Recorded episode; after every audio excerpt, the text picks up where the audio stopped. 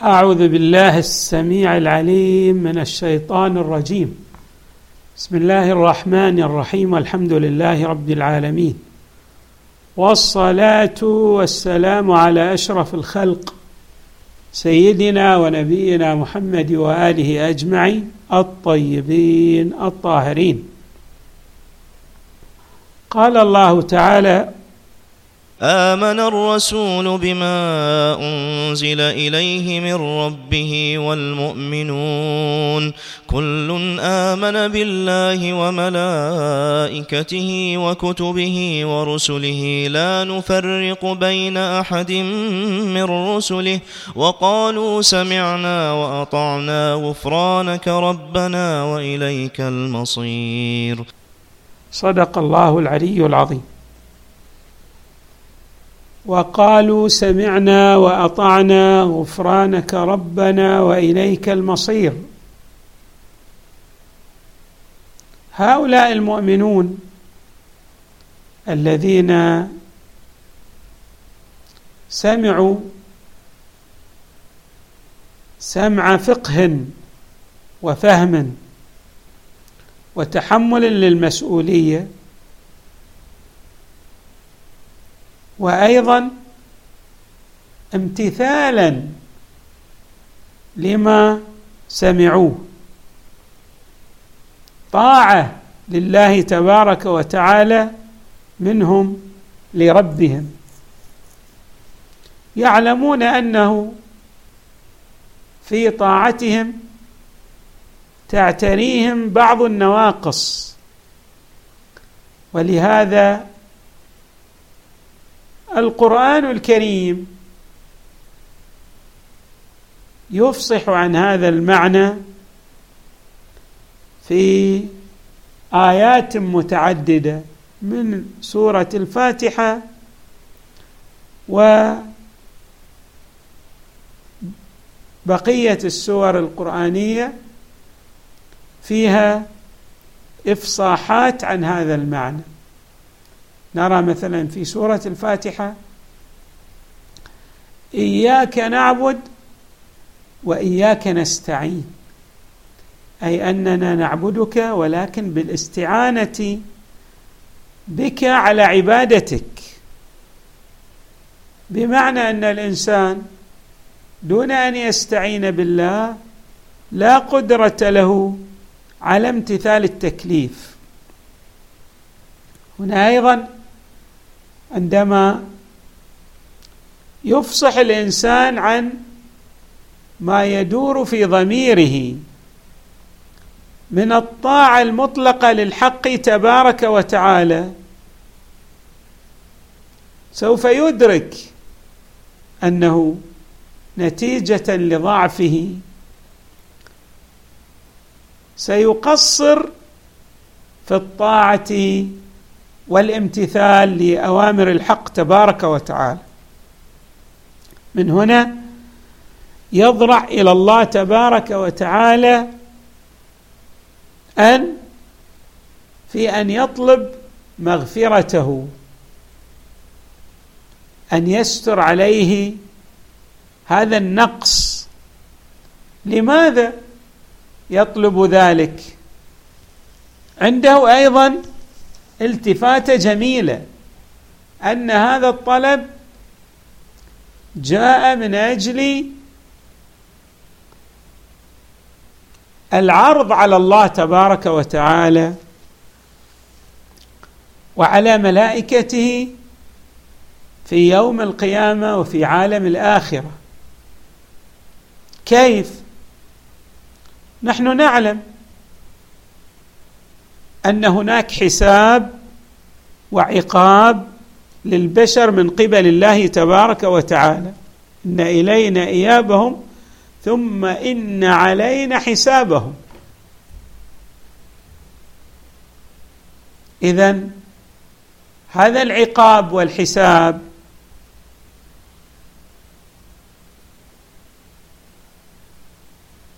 الذي يكون من قبل الحق تعالى لا بد أن يكون على التقصير الذي صدر من الإنسان. لكن المؤمن لأنه يرجو رحمة ربه فهو يمد يدي الضراعه إلى الله في أن يغطيه بمغفرته أن يستر عليه ما صدر منه من عيوب. فإذا غفرانك ربنا. ونلحظ هنا أن الدعاء جاء بلفظ الرب المضاف إلى الضمير يعني أنت الذي ربيتنا أنت الذي أعطيتنا أنت الذي أنعمت علينا. نلحظ في الأدعية أدعية الأنبياء والرسل. الأدعية الواردة عن المصطفى صلى الله عليه وآله والأئمة من أهل بيته عليهم السلام. تكرار كلمة الرب. لما؟ لهذه الكلمة من تأثير إيجابي وعظيم على روح الداعي. فالرب في الحقيقة هو المربي هو المنعم هو المعطي. وأيضا هذا الرب يتضمن في معناه معنى الربوبية يتضمن رفع العوز والإغناء للمربوب. وبما أن هذا الطائع الممتثل قد سار في طريق العبودية لله فهو يطلب من الله أن يجعل هذا السير إلى الله إليه تعالى سيرا مرضيا سيرا متقبلا.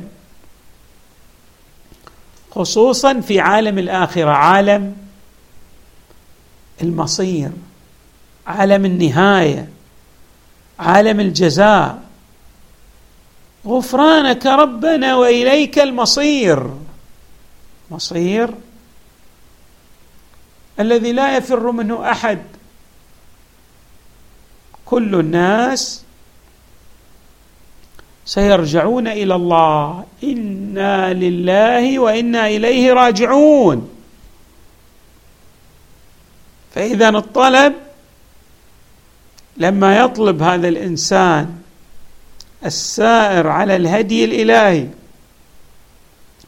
السامع المطيع المغفرة من رب العالمين يريد أن تتحقق هذه المغفرة ليحظى لينال. الرضوان الإلهي في عالم الآخرة لأن المدار على عالم الآخرة. الآخرة هي الحيوان كما يعبر يعني حقيقة الحياة كما يعبر القرآن الكريم. بعد ذلك يأتي قوله تعالى لا يكلف الله نفسا إلا وسعها. لها ما كسبت وعليها ما اكتسبت.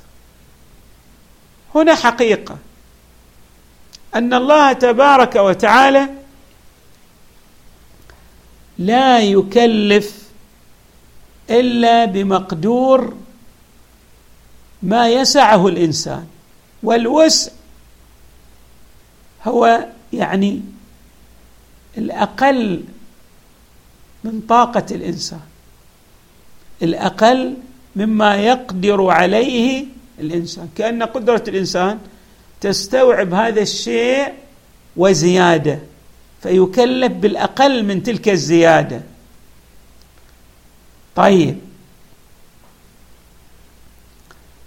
وبمعنى آخر أن هذا الإنسان عندما يكلف بما يسعه لا يقع في ضائقة لأن لديه القدرة على تحمل التكليف.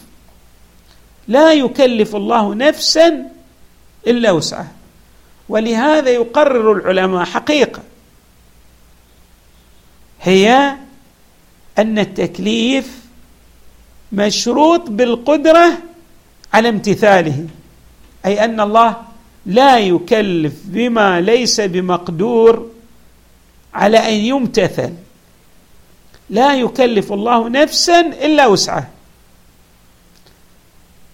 ثم يبين الحق تبارك وتعالى. لها ما كسبت من الخيرات. جميع ما يكسب ما يكسبه الإنسان من الطاعات من الخيرات الله لا يضيعه. لا يضيع عمل عامل منكم من ذكر أو أنثى. فإذا ما يكسبه الإنسان من خير هو محفوظ له. مدخر. وهنا لا بد أن نلتفت. ليس بمعنى هذا أن الإنسان الطائع العبد لله آه، الطاعة التي يأتي بها يستحق بها وحدها. أن ينال ما يبتغي. الأمر ليس كذلك. ولهذا يقرر العلماء في علم الكلام في علم العقائد أن ما يعطيه الحق تبارك وتعالى للعبد ليس بناء من ناحية الاستحقاق للعبد على الله بل إن هذا العطاء بل أن هذا العطاء هو تفضل من عند الله تبارك وتعالى. الله يريد أن يوسع على هذا المكلف يريد أن ينعم على هذا المكلف فيعطيه. وليس للمكلف الحق على الله حتى وإن أطاع الله لأن الله هو الذي أوجده وهو الذي أنعم عليه وهو الذي ماذا؟ أعطاه وأعطاه. مما لا يستطيع هذا الإنسان بطاعاته أن يوفي جزءا من حق من حق هذه النعم التي أفيضت عليه من قبل الحق تبارك وتعالى. فاذا لنفس الإنسان ما اكتسب ما كسبه تفضلا أيضا من عند الله تبارك وتعالى لأنه هو المتفضل المنان فيحفظ له هذه الطاعات إنا نحن نحيي الموتى ونكتب ما قدموا. طبعا هذه الآية وإن كانت جميع ما قدمه الإنسان لكن بالخصوص مسألة أعمال الخير التي يأتي بها الإنسان فهي محفوظة ومدخرة عند الله تبارك وتعالى وسيلقى بها الجزاء الأوفر والأعظم تفضلا من عند الله تعالى. لا يكلف الله نفسا إلا وسعها لها ما كسبت. هذه لها. يعني كأنه وعد من عند الله على أن ما يأتي به المرء من أعمال الخير سيجده محفوظا إذا كان مؤمنا. لأن غير المؤمن وقدمنا إلى ما عملوا من عمل فجعلناه هباء منثورا. الله لا يجعل لذلك العمل الذي يصدر ممن كفر به قيمة. فلا يفيده. يعني لا يفيده يعني لا يدخله مرتبة الرضوان. قد يخفف عنه العذاب ببعض الأعمال التي أتى بها هذا شيء آخر. بل قد لا يعذب كما جاء في بعض الروايات عمن احسنوا في هذه الدنيا. أو صدرت منهم أعمال طيبة وخيرة لغيرهم الله يرفع عنهم العذاب ولكنهم لا ينالون تلك المرتبة العالية التي تكون مع أنبياء الله ورسله وعباده الصالحين. وعليها ما اكتسبت كما أن لهذا المؤمن ما كسب من الخيرات أيضا فهو محاسب على ما صدر منه من الذنوب والسيئات اكتسبه. ومن الطبيعي نتيجة لضعف الإنسان أنه سيقترف بعض السيئات سيلم ببعض الذنوب. من هنا المؤمن يلتفت خصوصا السائر في صراط العبودية في جادة الصواب يلتفت إلى مسألة التقصير. ولعل هذا هو المراد بكون المؤمن يعيش حالة بين الخوف والرجاء بحيث لو وزنت يعني لو وزن الخوف لما زاد على الرجاء. تعادل. وهذا التعادل يشكل للمؤمن سياجا للبقاء في دائرة العبودية كأنه ربقه حبل يربط الإنسان لئلا يخرج عن دائرة العبودية لله تبارك وتعالى. لها ما كسبت وعليها ما اكتسبت. السيئات التي يقترفها الإنسان مسجله عليه وهو مسؤول عنها ومحاسب عليها. ولهذا حري بالإنسان أن يلتفت إلى ما صدر منه وأن يحاسب نفسه. ولكنه أيضا أمر أن يلتفت إلى سعة الرحمة التي وسعت كل شيء إلى كرم العطاء الإلهي إلى المغفرة. وهذا ما يلفت النظر إليه ما تلفت النظر إليه الآيات القرآنية والروايات والأدعية.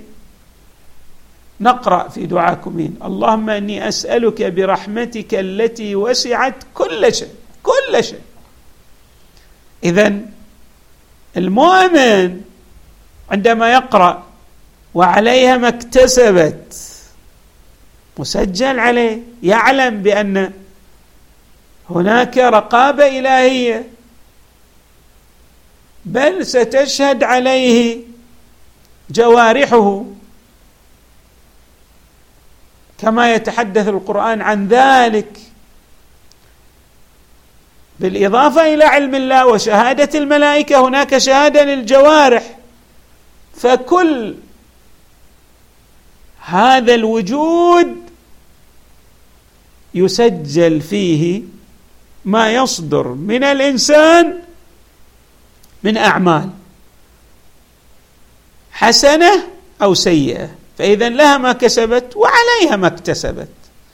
لكن الإنسان المؤمن يرجع إلى الله ويطلب من الله أن يتجاوز عنه أن لا يؤاخذه لأنه يتوسل إلى الله بمساره العبودي في طريقه كما سيأتينا إن شاء الله.